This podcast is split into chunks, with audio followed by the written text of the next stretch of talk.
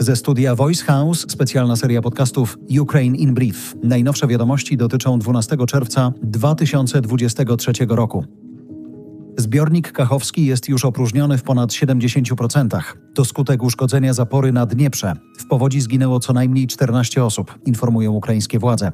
Z zalanych obszarów ewakuowano ponad 2700 osób, w tym 190 dzieci.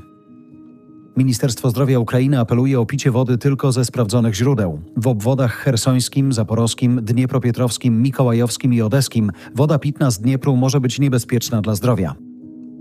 Kijów atakuje Rosjan z powietrza. Siły powietrzne Ukrainy przeprowadziły sześć ataków na rosyjskie wojska w ciągu doby. Według danych amerykańskiego Instytutu Studiów nad Wojną, ukraińska armia w ostatnim czasie wyzwoliła kilka miejscowości. Postępy ukraińskich sił można zauważyć w rejonie Bachmutu, w obwodach donieckim i zaporowskim. Rosyjska armia podpisała kontrakt z siłami czeczeńskimi. Czeczeni z batalionu Ahmad to walczący na Ukrainie ochotnicy. Rosyjski resort obrony chce podpisywać kontrakty ze wszystkimi ochotniczymi armiami. Założyciel prywatnej armii, grupa Wagnera, odmówił jednak podporządkowania się tej decyzji i nie pierwszy już raz publicznie skrytykował Ministerstwo Obrony Rosji atak hakerów na Szwajcarię. Szwajcarskie władze poinformowały, że zaatakowanych zostało kilka rządowych stron internetowych. Do ataku przyznali się prorosyjscy hakerzy, podaje agencja Reutera. W podobny sposób zaatakowano też stronę szwajcarskiego parlamentu. Przedstawiciele grupy hakerskiej napisali na telegramie, że atak był związany z przyjęciem kolejnego pakietu sankcji Unii przeciwko Moskwie.